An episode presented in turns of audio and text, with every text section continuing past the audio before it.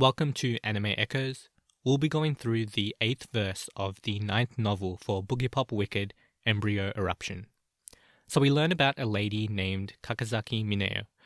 The rundown is pretty tragic. She's in a workplace relationship with a guy, and on the day he proposed was the day she also realized that she was pregnant, but she didn't tell him, and she cried a lot in that moment.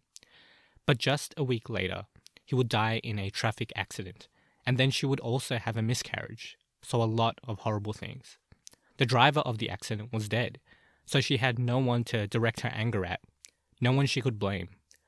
They weren't alive either, um, and she couldn't go back to work. That was way too painful without him.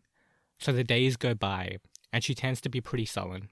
She keeps herself busy by cleaning things and stuff like that. There's a moment where, um, like the normal toothbrush she buys is out, and she settles for something else.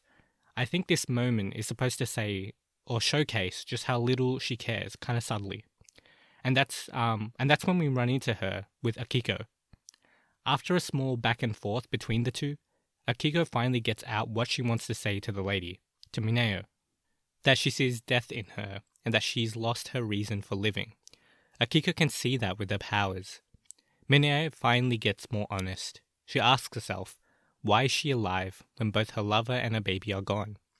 It's implied that she's been bottling up her feelings about this for some time. All the tidying was just a distraction to not feel her feelings. She used um, habit as a means of avoidance. Her lack of care about most things was also her preparing herself to die. She had nothing to live for, didn't care about work at all, and was just tidying things up. Akiko makes it clear to Mineo that how she might actually feel deep down that perhaps she was trying to get revenge on those who left her behind, that she felt it was cruel that she survived. She had nowhere to direct her anger. The driver was dead, so now it was directed at her loved ones. Akiko says that while life is painful, and there are horrible things, at least she can feel sorrow for the life that tried to be born. That she has a responsibility to not be crushed by the weight of her sadness, because otherwise that's proving that her loved ones only existed to cause her hurt. I think this idea is really interesting and kind of profound. During grief, we might feel completely debilitated. When you feel some sort of loss, you can't help but notice just how bad things are at that moment. But when you go through the motions and after it, you can actually feel grateful that those people were in your life. It's just that during the mourning phase, your heart really is broken.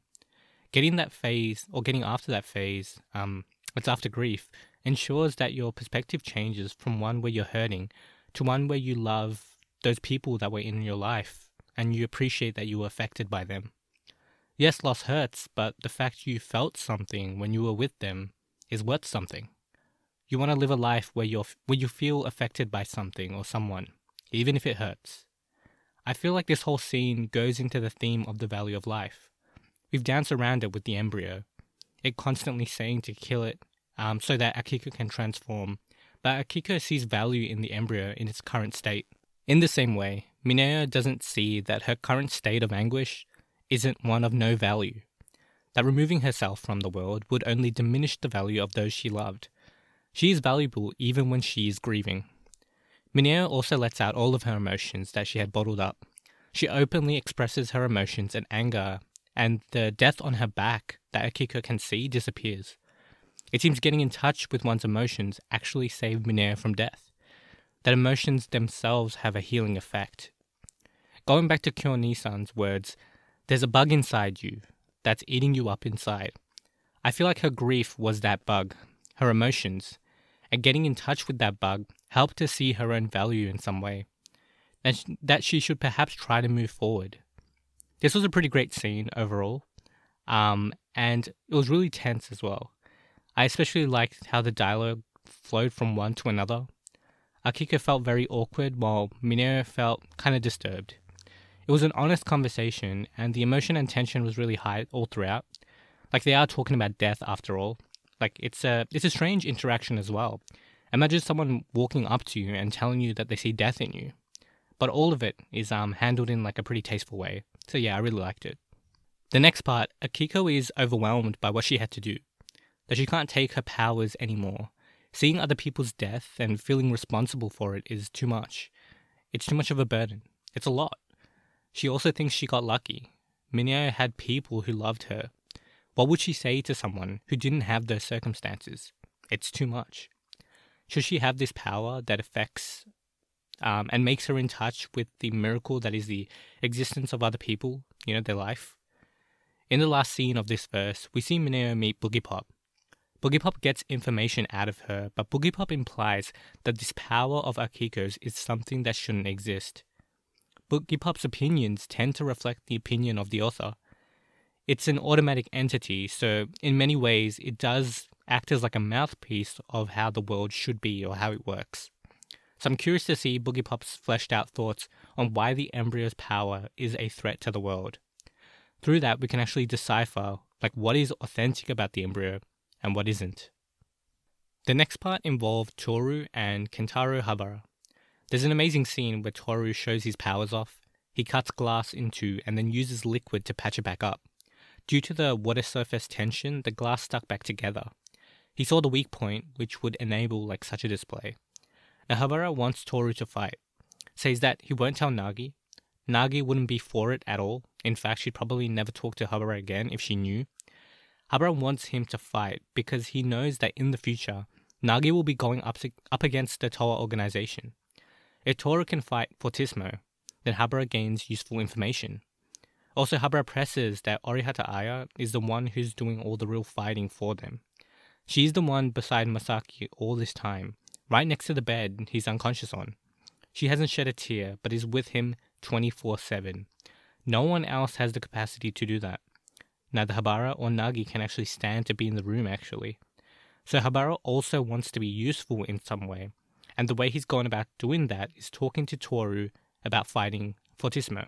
Toru realizes that Habara can basically get whatever outcome he wants in this situation.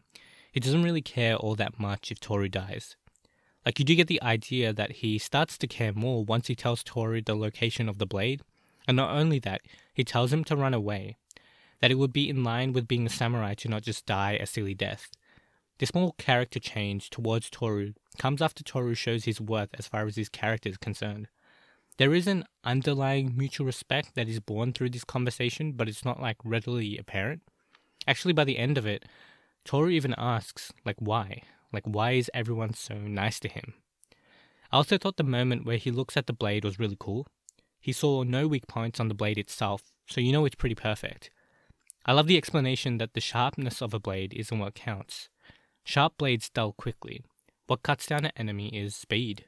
So friction is the principle upon which a sword severs. So sacrificing sharpness of a blade for one with like no weak points is perfect. Now all that's left is for Toru to provide the speed. Toru does believe he has no place to return to. That he's fighting on an uphill battle with no way to come back or nowhere to even go if he did. In the last podcast episode, I mentioned that Toru needs a clean win and loss, otherwise, he might go fighting forever. With Toru believing he has no place to return to, I feel like he's still going in the direction of constantly fighting, or like a never ending fight. He's still using the blade, after all. It's getting really hard to figure out where Toru's story is actually heading. As in, like, we know he's going to fight, but, like, where is his character actually going? I can't really figure out what beating Fortissimo would actually give him other than self satisfaction. Is that self satisfaction what he truly wants? Is that what his existence is for? I don't know, but I'm interested to see where the next verse goes. But yeah, this eighth verse was really great. I'm keen to see what happens next. Uh, once again, I want to thank the Threats to the World team for their translations, and please leave a comment or a like, that would be really appreciated. Follow me on Anime Echoes on Twitter for updates or Boogiepop art, and I'll see you guys next time. Thanks for listening.